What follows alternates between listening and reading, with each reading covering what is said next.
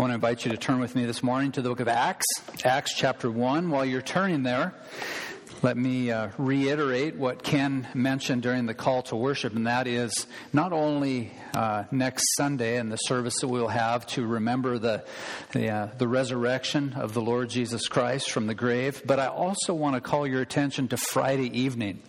Um, I want to encourage you to dig down dig really deep and ask yourself, when's the last time I've been to a Good Friday service? Those of you who have been, it will be no problem to encourage you to come back because you know that uh, Jason and the worship team, they just do a tremendous job in leading us in a really, really special time of worship. Those of you that have never been or it's been, been many years since you have come, uh, I want to, okay, I'm going to do it. I'm going to plead with you. I'm on my knees. You need to come because you, you are missing out on an absolutely phenomenal time of worship. We have some other things planned, some special things, some, uh, some refreshments that we'll have afterwards. It'll just be a, a wonderful time to fellowship with our Savior and a wonderful time to fellowship with one another. Now, have I convinced 100% of you to come? Amen. Do I need to get on my knees again? No. Okay, good. Pretty pitiful, huh? Acts chapter 1, verse 8. Will you join me and have a word of prayer? Our God and our Father, thank you for uh, what this week represents uh, as we celebrate Palm Sunday today, and we anticipate uh, a special time on Friday as we remember uh, the person and work of your Son, the Lord Jesus Christ, and then as we uh, celebrate his resurrection from the grave on Sunday. We are so blessed uh, here as a nation. We're blessed uh, to worship you freely. We're blessed that we have, have uh, the Word of God open before us. And today, as we conclude our series on discipleship, would you give us special uh, insight and understanding into these truths, into your Word? We pray, Holy Spirit, that you would open our eyes, that you would soften our hearts, and that you would mobilize our hands and our feet uh, to go, uh, to obey the, the commandment that says to go in all the world and to preach the gospel uh, to baptize people in the name of the Lord Jesus Christ, the Father, Son, and the Spirit, all for your glory and honor, that we would teach the nations to obey uh, what the Word of God uh, proclaims. So we look forward to a great time together today. In Jesus' name I pray. Amen. Well, discipleship. Discipleship is not simply a door to be entered, but a path to be followed. The disciple proves the validity of his discipleship by following that path to the very end. King David wrote about it in Psalm chapter 119, and the section begins Your word is a lamp to my feet and a light to my path. And it ends with these words My heart is set on keeping your decrees to the very end. James Boice says, That's it. The true disciple follows Jesus to the end of everything. And that concludes our study together As we recognize that as followers of Jesus, we are to obey him all the way until the very end. Well, for the last few weeks, we have asked this question How can we help to establish a disciple making culture? I want to show you this, this chart that we have really labored over for the last few weeks. We began by uh, stressing the pulpit, and we come together as followers of the Lord Jesus Christ to this pulpit where our focus is, is, is sent upward. Our focus is on the person and work of the Lord Jesus Christ. And then we turn our attention to the table. The table takes place in homes and in coffee shops and around the community. And here our focus is turned inward as we build relationships that glorify God. Finally, we take a careful look at the importance of the square, which is our focus in this final message today. And so the title of the message is The Square disciples moving outward. The square is what I like to commonly refer to as the marketplace of ideas. The square is where we find people who are hurting. We find people who are hopeless. We run into people who are lonely and, and confused. We meet people in the square with various kinds of needs. We learned very quickly that people in the square have physical needs, they have financial needs, they have emotional needs. And to sum it up, we can say that as we wander into the marketplace of ideas, as we wander into the square, we find profound need. As we wander around in the square, we bump into people who have worldviews that are, are totally different than the worldviews that we're accustomed to. We will run into atheists. We will run into agnostics. We will encounter Buddhists and we will uh, encounter Hindus. We will meet Mormons. We will meet Jehovah's Witnesses. And in the square, we will meet sympathizers of the so called LGBT movement. We will get to know environmentalists. We will run into liberals. We will run into conservatives. We will run into people who are somewhere in between. We will meet Marxists. We will meet communists. In the square, we will meet people almost on a daily basis who will not see eye to eye with us and with what the Bible teaches on a variety of issues. This is what Jesus calls us to. He calls us to love all kinds of people from a wide variety of backgrounds. And loving people, by definition, loving people, by definition, involves and requires a ministry of proclamation. It means that we are each missionaries sent into the square to boldly bear witness to the saving benefits of the Lord Jesus Christ. When we fail to go outward, the Christian faith, I think you will understand, will begin to grow anemic. When we fail to go, grow outward, when we fail to move out into the square, our Christian faith can very quickly become stale. When we fail to go outward, the, the world will fail to hear the most important message, the most important stories we heard about in Call to Worship. When we fail to go to the square, you see, people fail to hear the gospel message. When we fail to go outward, really, we jettison the command that Jesus gives, and that is the commandment to go. You're very familiar with Jesus' words to his disciples and to you and I. He said, All authority in heaven and on earth has been given to me. Go therefore and make disciples of all nations, baptizing them in, in the name of the Father, the Son, and the Holy Spirit, and teaching them to observe all that I have commanded you. And behold, I am with you always to the end of the age.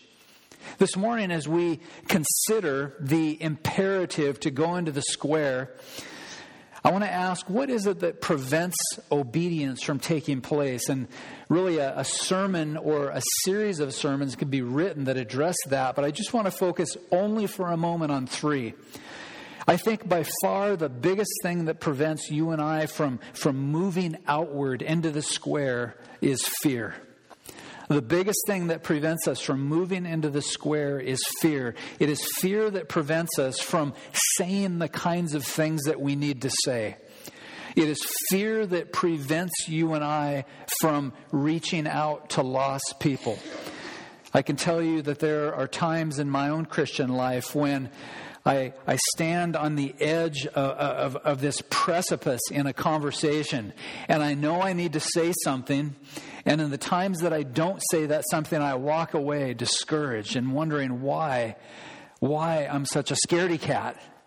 But on the other side, there are times when I, am standing on the precipice and I actually say what God's calling me to say. And whether the person receives it or not, you walk away feeling so grateful that God emboldened you to minister the Word of God in truth and grace.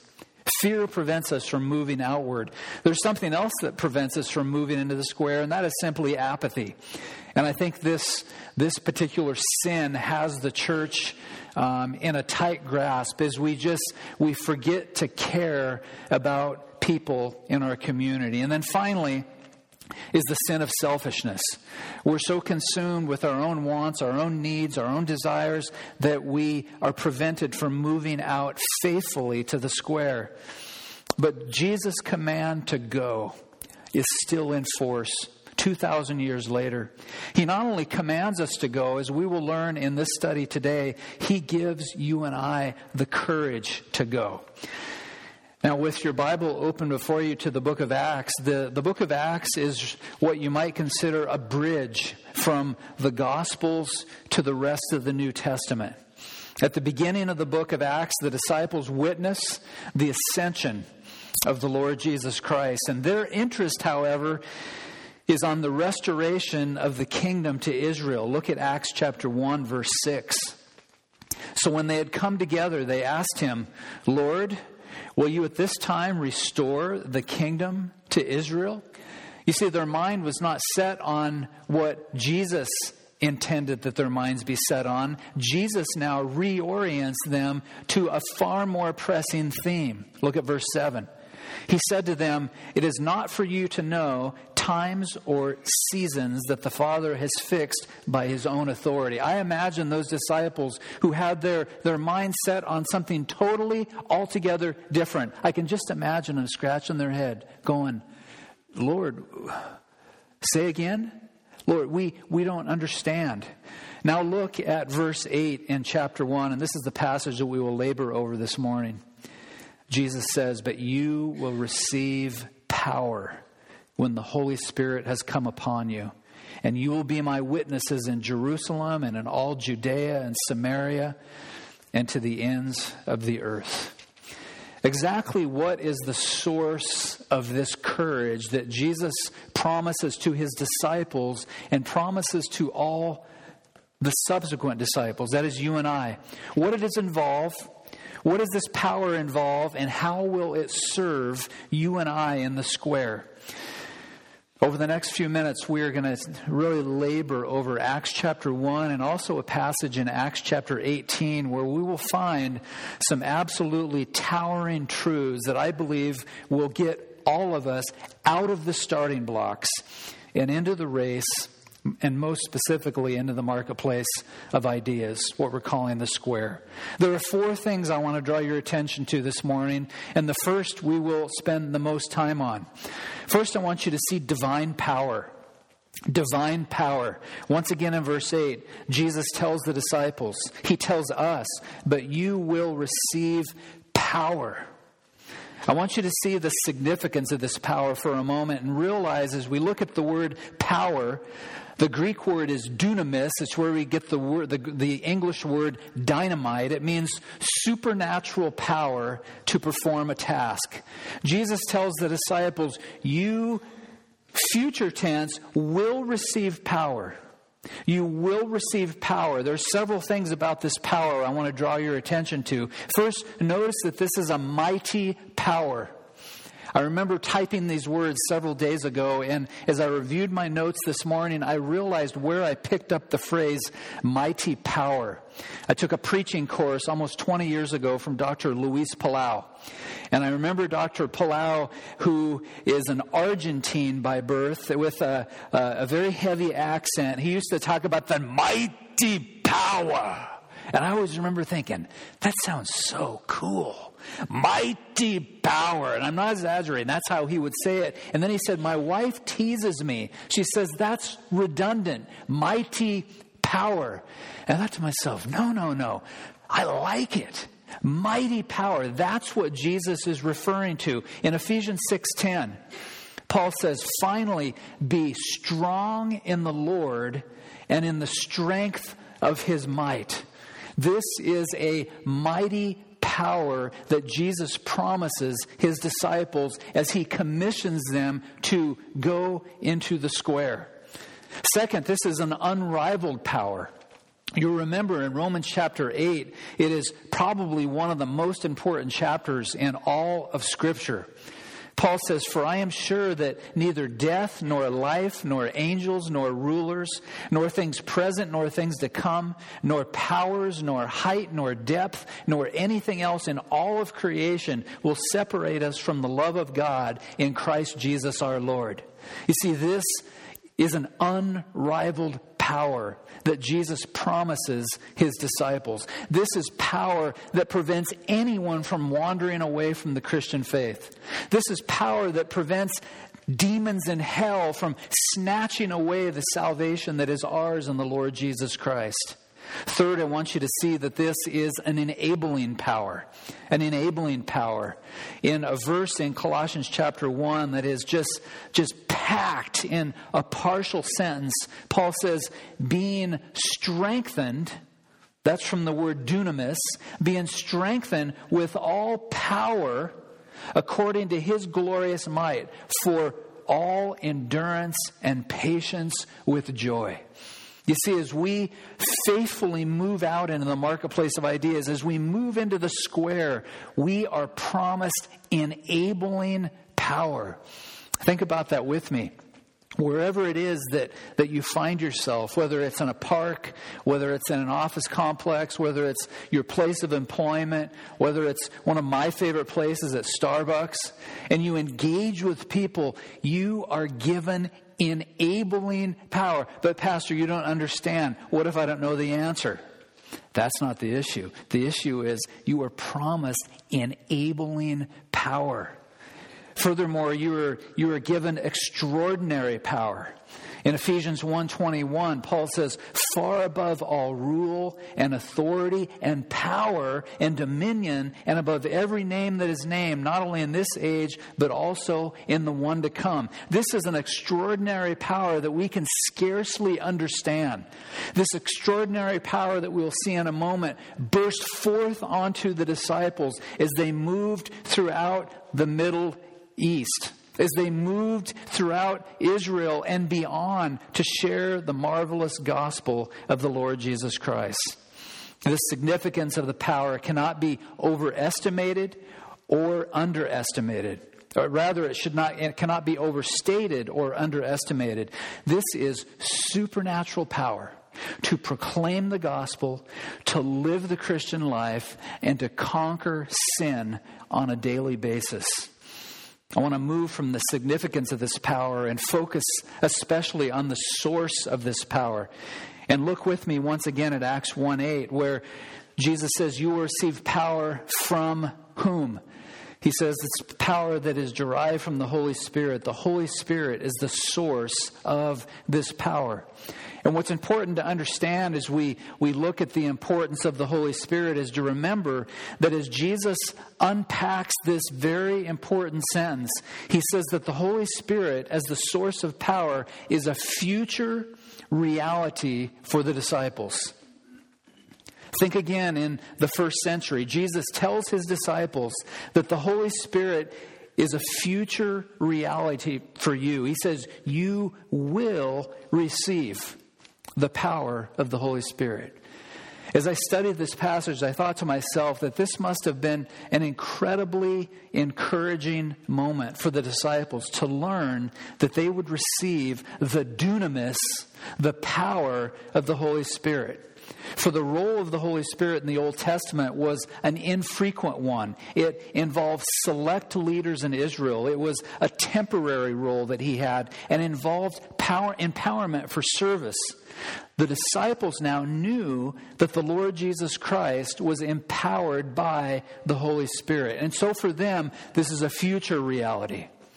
But then, as we move forward in the book of Acts, beyond this particular scene in Acts 1, we see that it is not only a future reality, it is actually an experienced reality beginning in Acts chapter 2, beginning at Pentecost.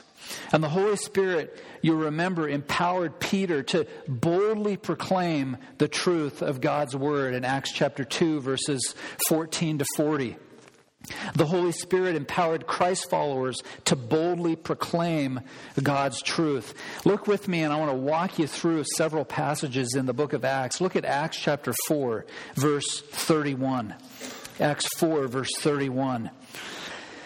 And when they had prayed, the place in which they were gathered together was shaken, and they were all filled with the Holy Spirit and continued to speak the word of God with boldness. I imagine the disciples hearkening back to the time when the Lord Jesus Christ says, There will come a day when you will receive power from the Holy Spirit. Now they experience it. It's an ongoing reality for them. The Holy Spirit, moreover, empowered men to assist the apostles. Look at Acts chapter 6, verse 3.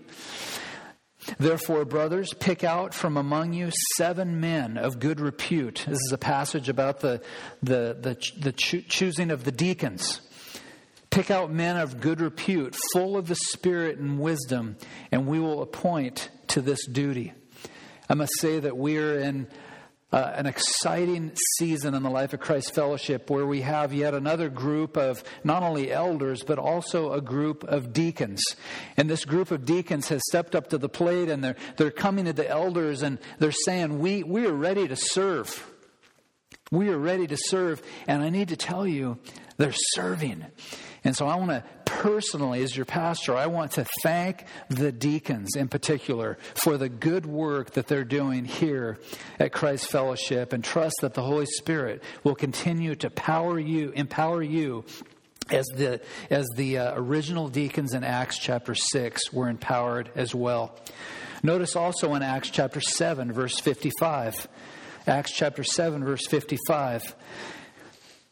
Here's the, the segment of scripture that talks about the stoning of Stephen. And we read in this particular verse, but he, Stephen, full of the Holy Spirit, gazed into heaven and saw the glory of God and Jesus standing at the right hand of God. Here, the Holy Spirit marvelously and miraculously empowered Stephen to fearlessly proclaim the Word of God.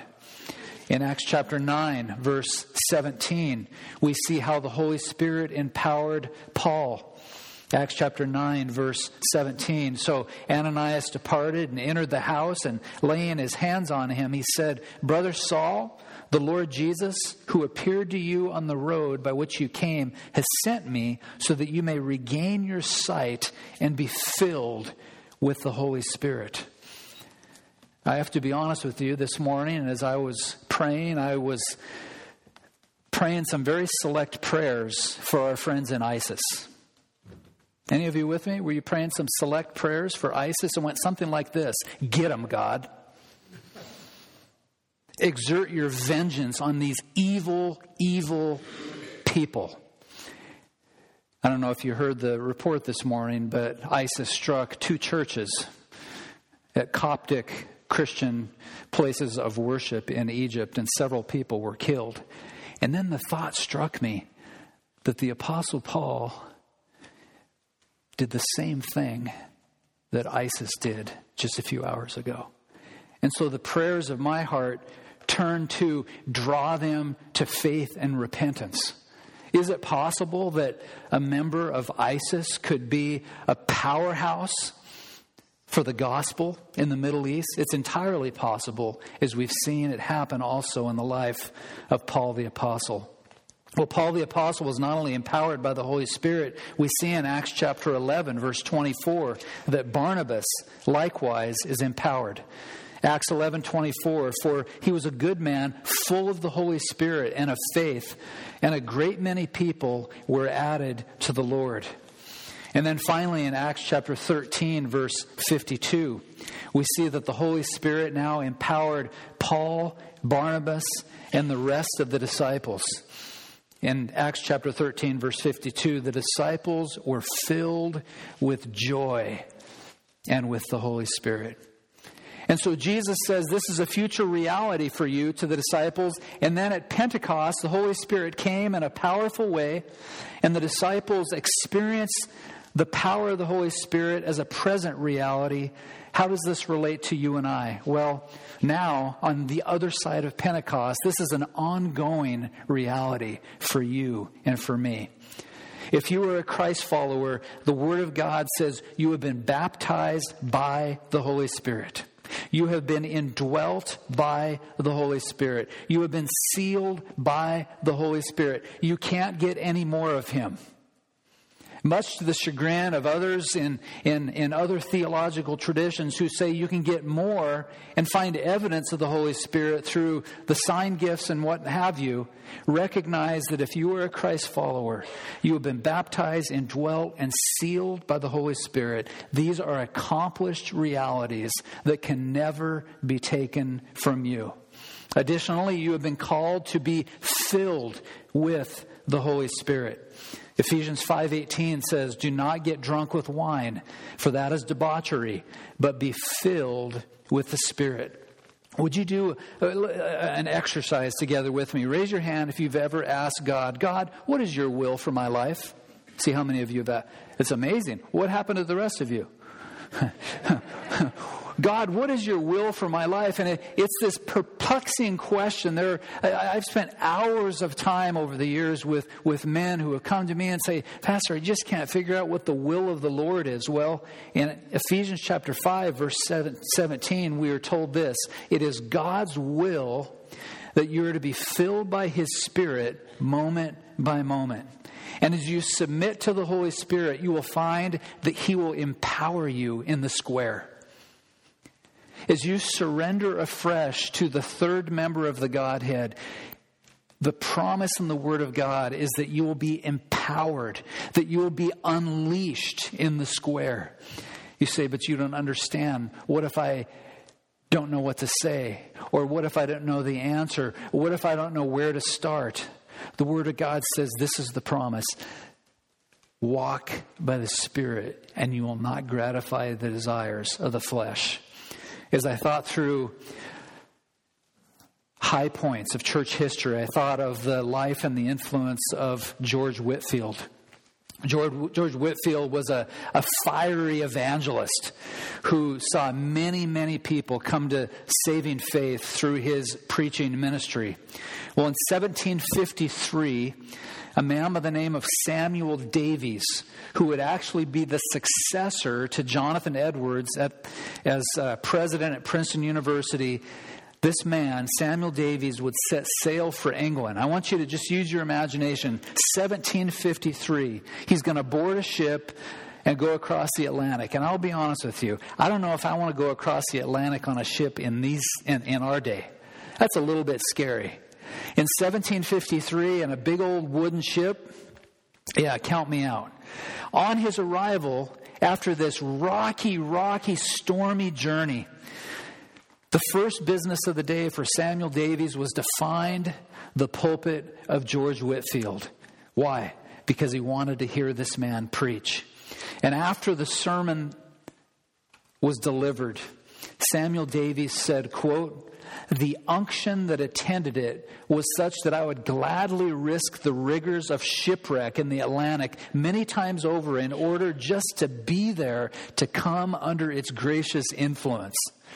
Can you imagine traveling all that way to hear a sermon?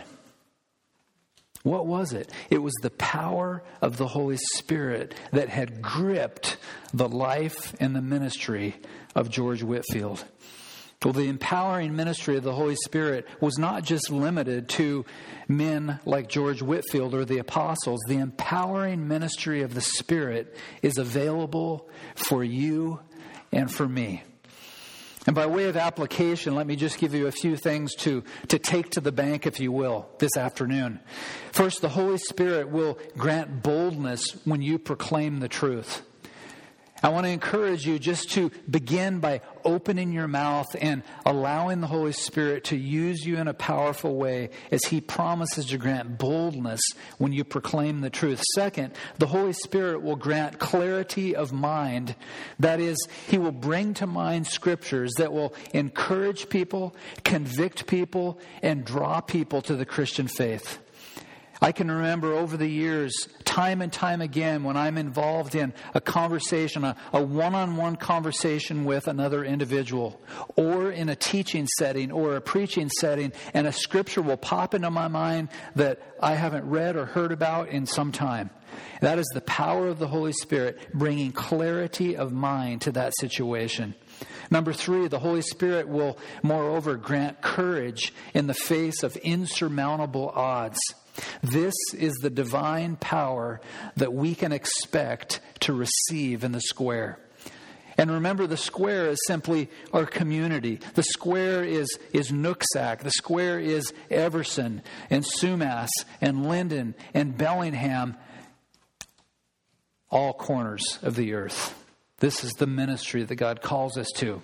Secondly, if you go back to Acts chapter 1, verse 8, Move with me from the divine power to the divine purpose. The divine purpose. And there's another word that emerges here in Acts 1 8 that we need to wrestle with as we examine the scope of ministry. Exactly what kind of ministry are we to have? We see in Acts 1 8 that we are called witnesses. Witnesses. It comes from the Greek word uh, uh, that is translated into English as martyr a martyr who is a witness for Jesus and may even die because of that witness. We are witnesses. The Word of God says that this person will bear witness with his or her life to the power of the gospel. This person bears witness with his or her words. Luke chapter 9, verse 2. Jesus sent them out to proclaim the kingdom of God and to heal. In Luke 24 47, the Word of God says that repentance for the forgiveness of sins should be proclaimed in all His name to all nations, beginning from Jerusalem. There's a phrase that I'm sure some of you have heard in recent days. It's a phrase that's a it's a slogan, if you will, that is becoming quite popular, and it's a slogan that when I hear it, frankly, it makes me cringe. And I hope it makes you cringe as well. It's the phrase that goes something like this Deeds, not creeds.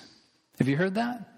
Deeds, not creeds. And the, the essence of it probably comes from good motivation is we need to reach out to people, we need to love people, we need to serve people, we need to help people, we need to love people. That's the deeds part. And I think we're all good with the deeds part. We ought to be a people committed to deeds, committed to good works, Ephesians 2, verse 10. But to say deeds, not creeds, deeds, not creeds, is a, is a, is a powerless ministry, is a ministry that is uninformed, is a ministry that is unequipped. In other words, we need deeds and we need creeds. We need work and we need theology hand in hand. Sometimes bearing witness is a simple act of extending the hand or helping a neighbor or helping a friend. And ultimately, however, it involves proclaiming the Word of God. Sometimes bearing witness, as our brothers and sisters in Egypt learned a few hours ago, involves a severe cost. Jesus said in Matthew 10, Beware of men, for they will deliver you over to courts and flog you in their synagogues, and you will be dragged before governors and kings for my sake to bear witness, to be a martyr before them and the Gentiles. If the global spread of historic Christianity has taught us anything, it is this that the blood of the martyrs is the seed of the church. And we've seen that throughout church history that when the church is persecuted, the church grows. When the church is oppressed, the church thrives. After sharing the biographies of three faithful missionaries, William Tyndale, Adoniram Judson, and John Paton, one author challenges us with these words. He says, Let us resolve to set our faces like flint on the path of obedience and never turn back. And with a full grasp of the possible cost before us, and with the courage because of Christ, let us walk softly to every unreached people group that remains. Now, verse 8 in chapter 1 moves us from the scope of the ministry to the sphere of the ministry. That is, we understand what we're called to do to bear witness to the sake of the gospel, but where are we called to go? What is the sphere of ministry? Look at verse 8 once again. But you will receive power when the Holy Spirit has come upon you, and you will be my witnesses in, here's the sphere, Jerusalem and in all Judea and Samaria and to the ends of the earth. This is the sphere of ministry. I want to show you a map that may not, may not show up very well. We want to look at the map, and you can see at the really uh, the, the lower portion of the map, you see Jerusalem. And then south of Jerusalem, you see Judea. And then north of Jerusalem, you see Samaria. And really, what Jesus is talking about, he says to the disciples, Your sphere of ministry begins in your hometown.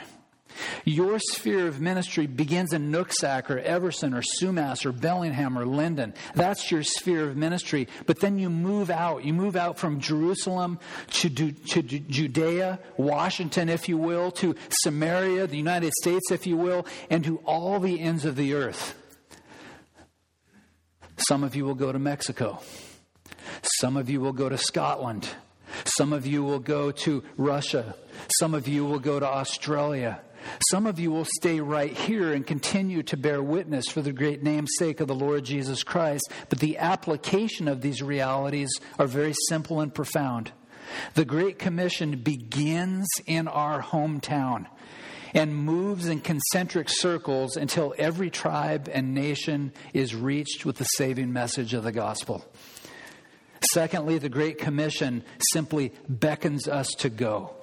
And when we, are, when we go, we are called to proclaim the Word of God, not to merely perform deeds, but to associate creeds, to include creeds in our proclamation as well.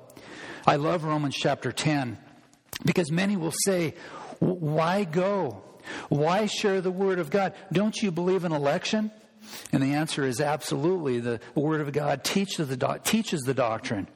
But in, in Romans chapter 10, verse 14, here's what Paul says How then will they call on him in whom they have not believed? And how are they to believe in him of whom they have never heard? And how are they to hear without someone preaching? And how are they to preach unless they are sent? As it is written, How beautiful are the feet of those who preach the good news. Paul continues, but they have not, they have not all obeyed the gospel. For Isaiah says, Lord, who has believed that he has heard from us? So faith comes from hearing, and hearing through the word of Christ. Move with me and look at another passage in Acts chapter 18.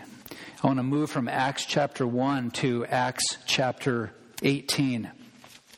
And as you turn to Acts chapter 18, I want to highlight, third, a divine presence. A divine presence. And this is a, a, promise for you to remember.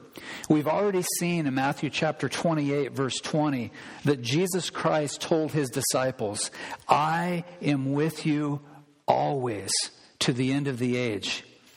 But there's something else that happens in Acts chapter 18 now that I want uh, to have you look at with me. Look at Acts 18, verse 9. Paul now is in Corinth proclaiming the gospel.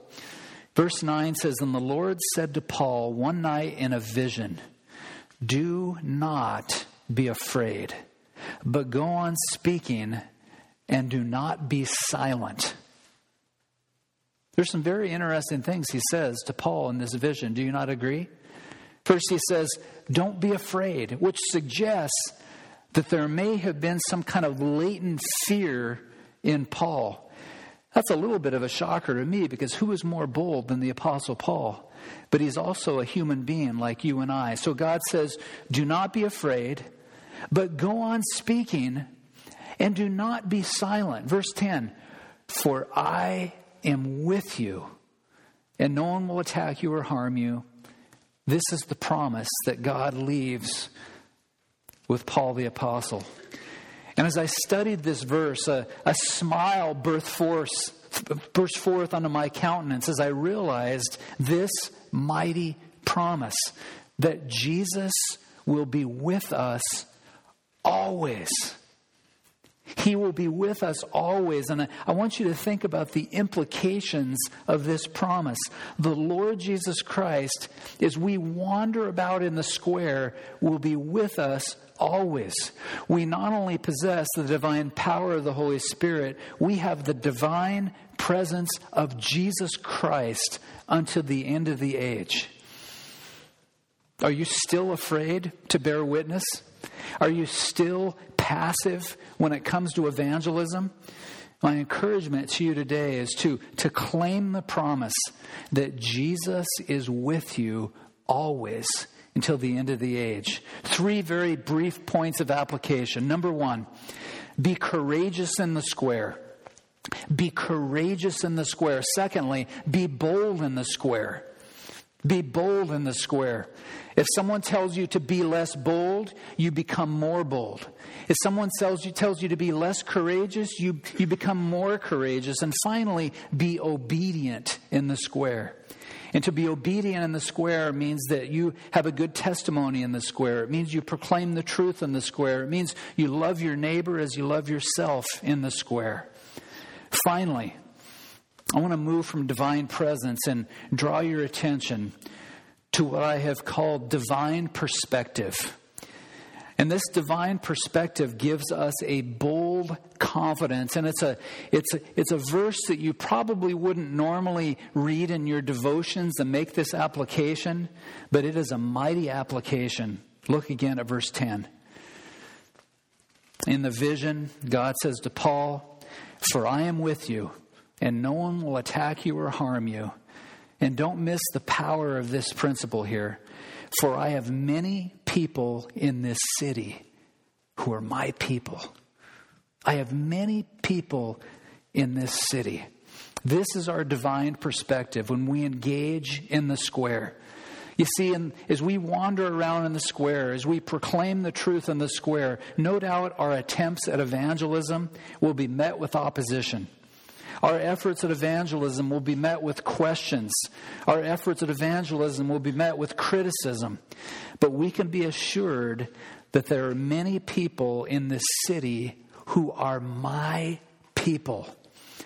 I have a friend who served for almost 15 years in a dangerous country in the Middle East, and he worked with Muslims. And he worked day after day after day. And one of his main ministries was just, as he shared this with me, was to, to go to coffee shops and develop friendships with Muslims. You see, you walk up to a Muslim cold turkey and share the gospel, that'll be the end of that conversation. This is what my friend learned. But you build a friendship you build a relationship. You build this strong uh, uh, brother to brother, sister to sister friendship with a Muslim, and you have a friend for life. And my friend was in this Middle Eastern country for year after year after year. And year after year, he saw no fruit. My question is if I could come back and ask him this question today Did you remember Acts chapter 10? Was that your perspective that I have many people in this city? What is the practical ramification? We need to find the people in the city. And how do we find the people in the city? We share the gospel. We share the saving message of the gospel of the Lord Jesus Christ. In Revelation 5, we read these amazing words. And they sang a new song, saying, Worthy are you to take the scroll and to open its seals, for you were slain, and by your blood you ransom for God every tribe and language and people and nation. And you have made them a kingdom and priests to our God, and they shall reign on the earth. This is the assurance that we have as we send missionaries to the foreign field. We know that God has representatives, if you will. There are members of God's elect in every tribe and nation all around the world. That is the assurance that a missionary has. That is the assurance that you and I have is our, our challenge is to share the message. Our challenge is to proclaim the truth, and by God's grace, the elect begin to show up. By God's grace, the elect will hear the message, their hearts will be softened, and they will be drawn to saving faith. When you have a chance to talk to people about the gospel, remember this verse. Remember Acts chapter 18, verse 10, and remember that He has chosen some, that He will draw them to salvation irresistibly, and that God is greatly glorified when you tell people the simple message of the gospel. Here's a final challenge. And I want to have you turn with me to the book of Isaiah. Isaiah chapter 48 as we gaze upon three concluding verses. Isaiah chapter 48, verses 9, 10, and 11.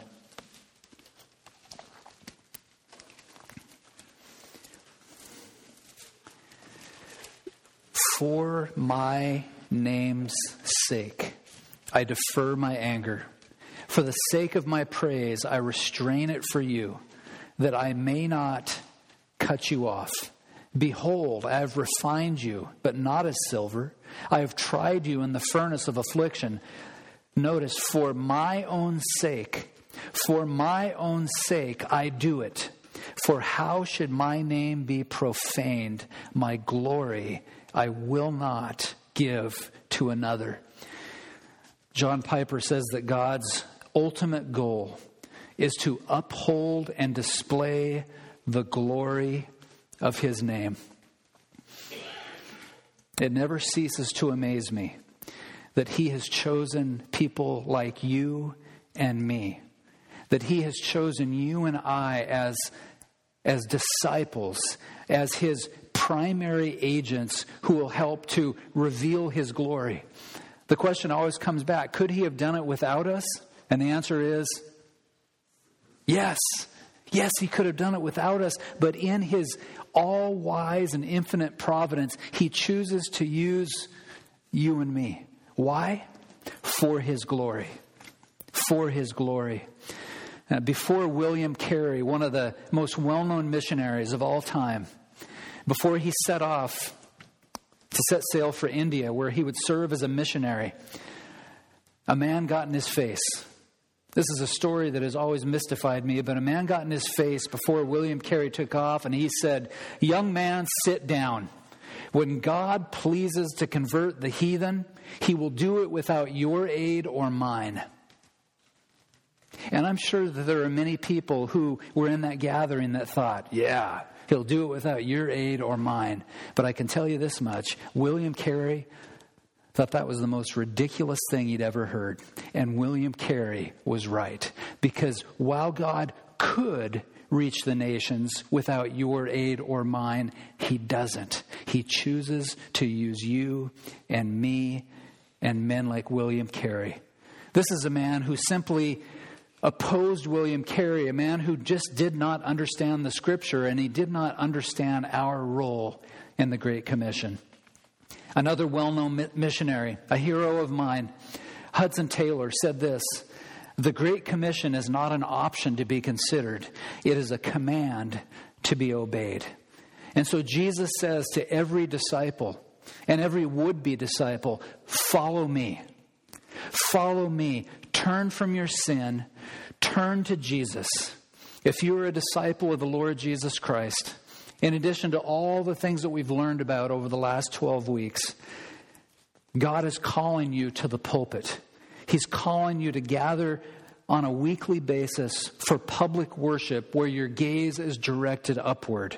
He's calling you as a follower of the Lord Jesus Christ to the table, where He calls you to cultivate relationships horizontally that focus inward, where strong relationships are formed. And my prayer in the days ahead that that would continue here at Christ Fellowship, that there would be many coffee appointments, there would be many lunches, there would be many dinners, that there would be many rounds of golf. Amen? Yeah.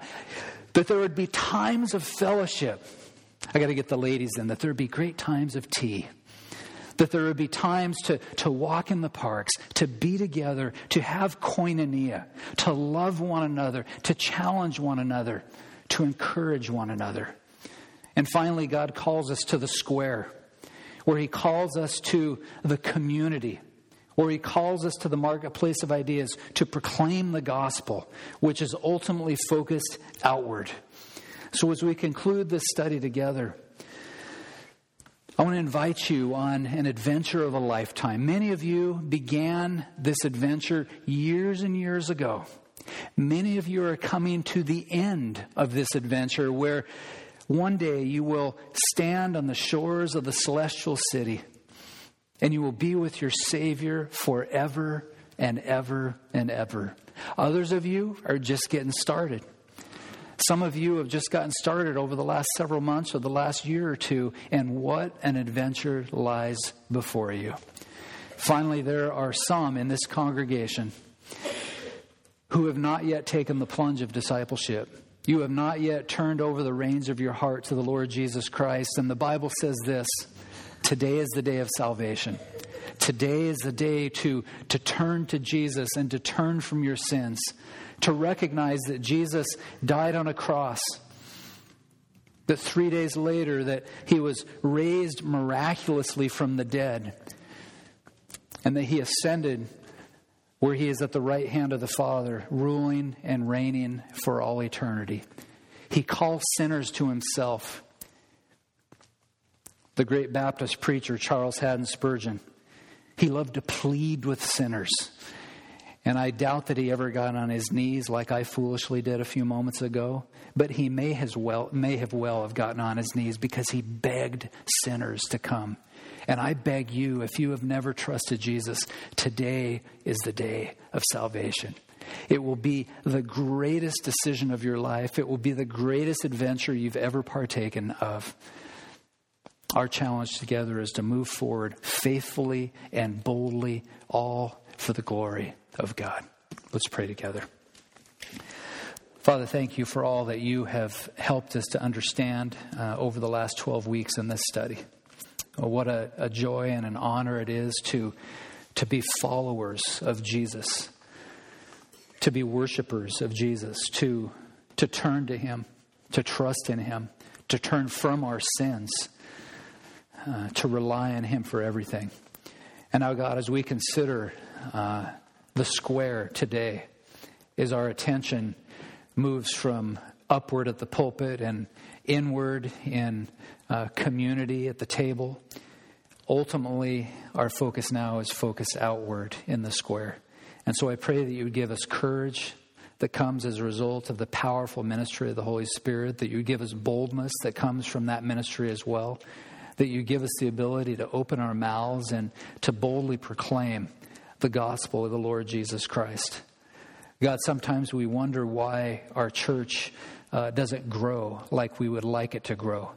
And God, we are most interested in seeing people come to saving faith in the Lord Jesus Christ and coming here to this church family to be nurtured, uh, to be strengthened, to be taught, to be equipped, and then likewise to, to go to the nations to share the message of the gospel. Uh, these are exciting days, God, and I, I, pray that you would equip us on a daily basis, that you would challenge us, and that we would respond obediently to the call. We uh, look forward with great anticipation to see that all that all that you will accomplish here at Christ Fellowship in the days ahead. In Jesus' name, I pray. Amen.